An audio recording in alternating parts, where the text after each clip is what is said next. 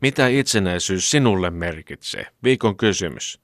Kysymyspatterin ensimmäinen. Helppo muistaa vaikka linnan hulinassa ja vaikka miten toimittajaa jännittäisi. Ei ole helppo kysymys vastata. Kun elää ruuhkavuosiaan, sitä menee vähän kuin kilpakelkkailija rännissä. Sivulle ei vilkuilla, käsi on tarttunut jauhelihapakettiin, pimeys saa huputtamaan itsensä munkiksi. Itselleni Suomen itsenäisyys korostuu luontaisesti, kun mietin omaa itsenäisyyttäni, jota ei juuri ole. Iloitsen Suomen puolesta siitä, jota en ole itse saanut kokea. Se on puhdasta iloa ympäristössä, joka on likainen, täynnä tummaa lunta, koiran jätöksiä, imuroimattomia neliöitä.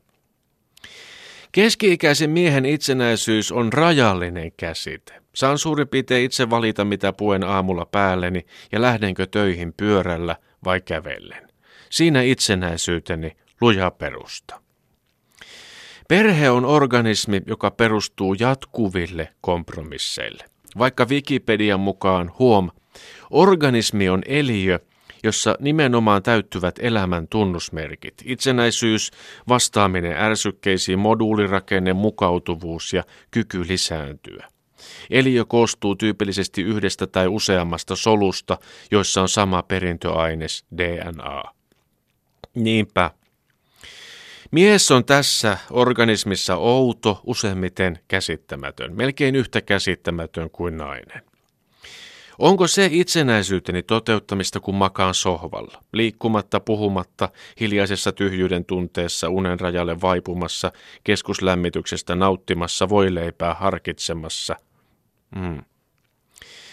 Monella suomalaisella on suuri sisäinen maailma. Kuvassa näkyvä ulkoinen maailma on pieni ja rutiineista koostuva.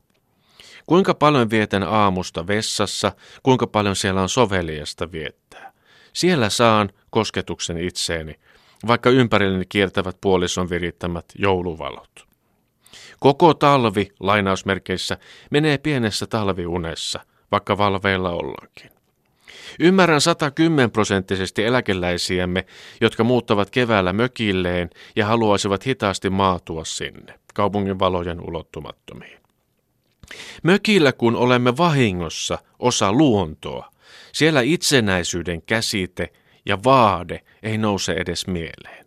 Tuolla meni kala, tuolla ahma, tuossa istui ennen orava. Minä istun tässä ja annan hetken kirveenkin levätä.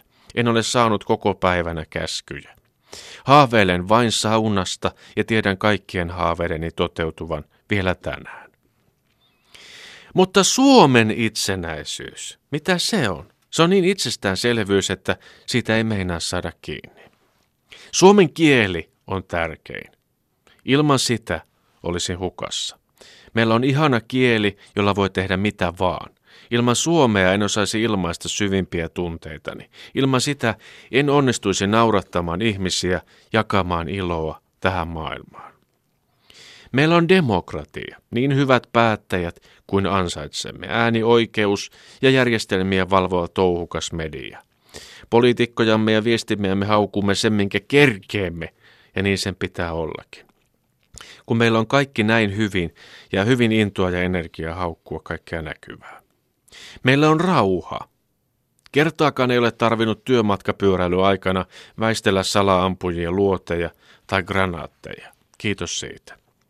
Ja sekin on maamme itsenäisyyden yksi tuotos, että isovanhemmat ovat vielä elossa ja todennäköisesti elävät pitkään lapsilla – Lapsi saa olla mummon kanssa, mummolla on hyvä lääkitys.